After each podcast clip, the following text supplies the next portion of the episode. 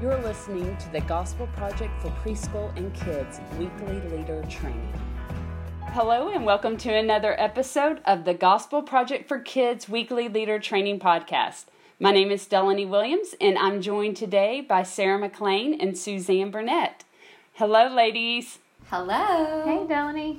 We are happy that you are back on the podcast this week. We are going to be talking about Unit 9, Session 2, and that is God used Samson. The scripture reference for this session is Judges 13 through 16.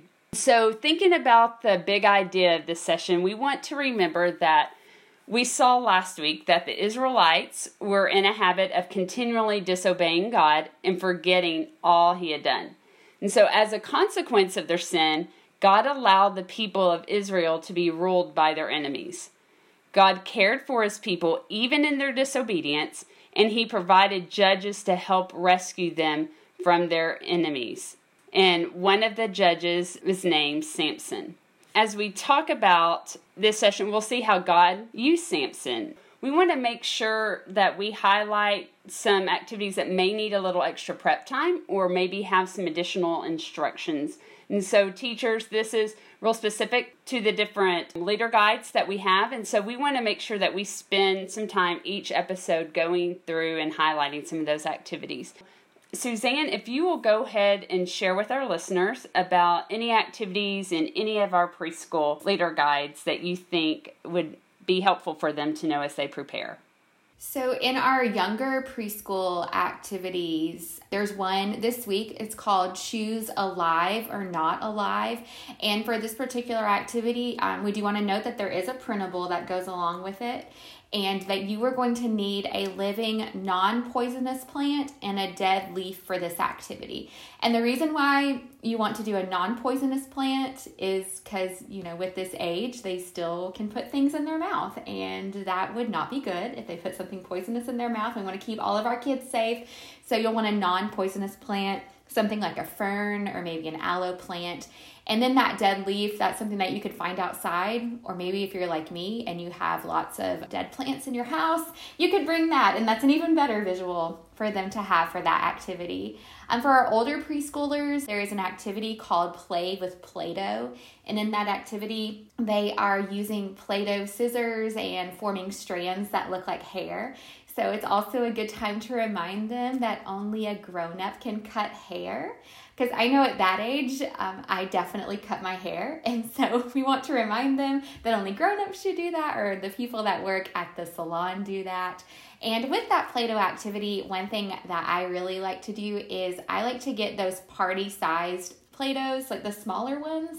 And then at the end of the session, they can take that home with them. Because with Play Dohs, comes germs because kids will touch it and then touch their face. And so play-doh can get really germy. And so a good thing to do is to have that play-doh that they can send home. If that's an issue and that's not something you can do then i would suggest making sure the kids sanitize their hands before and after they touch the play-doh Right, and Suzanne, appreciate you mentioned that. We won't ask for a show of hands of who has cut their hair whenever they were a child. I'm sure we could all give a testimony. If we haven't, maybe a child in your family, or you know, we've all been there, right? So that's that's a great reminder.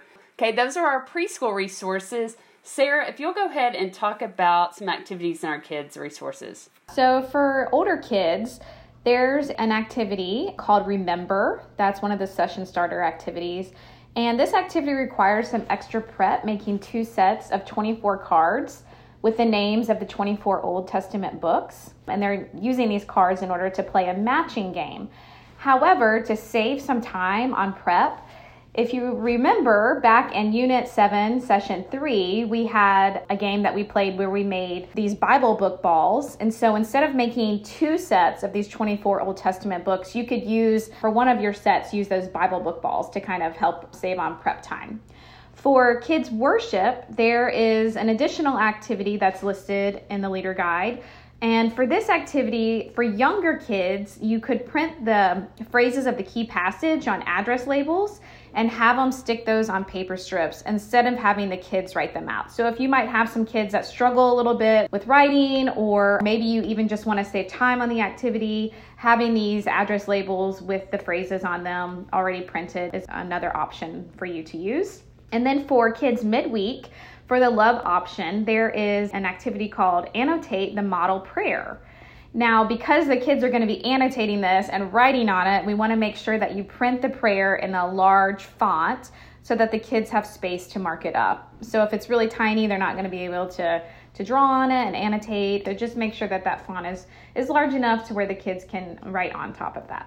Great. Thank you very much, Sarah. And as you were saying that first activity about the remember, immediately in my head, I was like, I remember you talking about the activity back in Unit 7 because we mentioned how that would be a great game to keep on hand. So if you needed a time filler activity or something like that, that that was always one that would be great to keep on hand. Yeah, there's a lot of things like that where you're making something for one unit, but you never know you could use it in another unit later, or it just might be, like you said, a good kind of opening activity as the kids are arriving to kind of keep them occupied and engaged and still learning about the Bible. So, yeah, if there's space in your room to save different things like that that you've already made on hand and have them on hand, then that would be a, just a great resource to, to keep handy.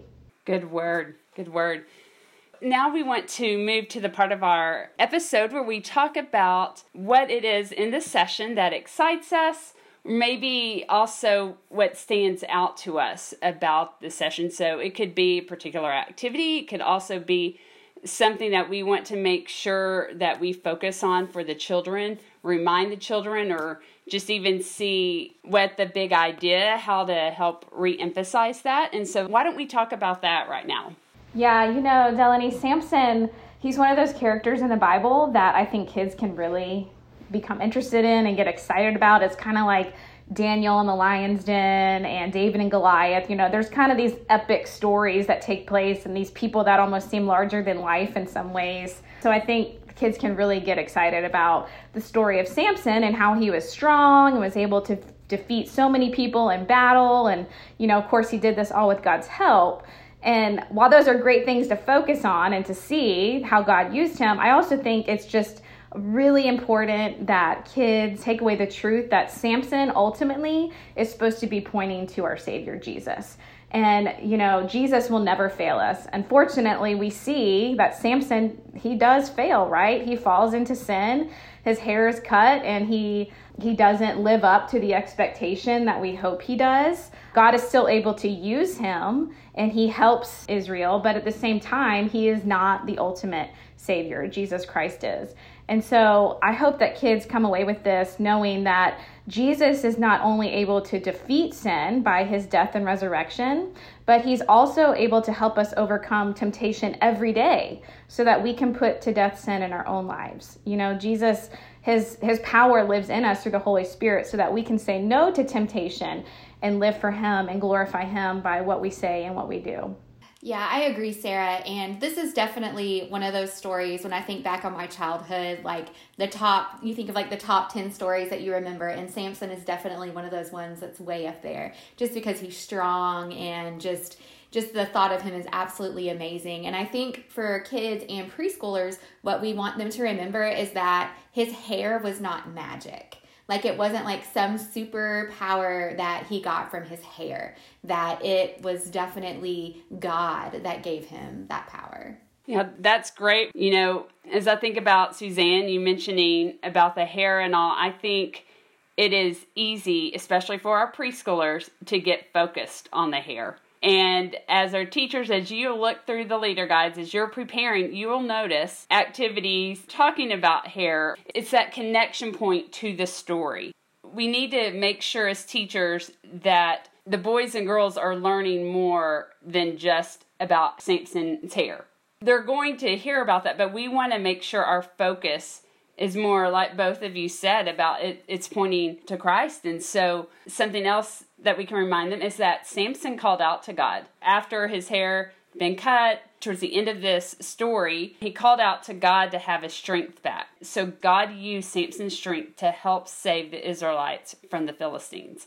And so I think those are some things that we can pull out to help boys and girls understand the story. And like I said, also make sure that our kids are learning more than just Samson's hair. And like you said, Suzanne, that it's not magic. It wasn't that. It was that God had blessed him, God had given him that strength. And like you said, also, Sarah, just about the fact that Jesus will never fail us.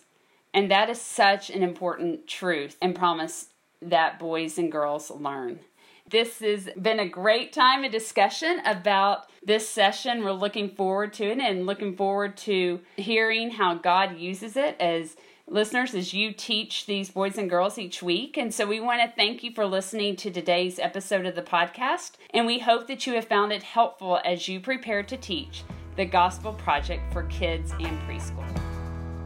Thanks for listening to this week's leader training for the Gospel Project for Preschool and Kids. For more resources to help you focus your ministry on the gospel, please visit gospelproject.com.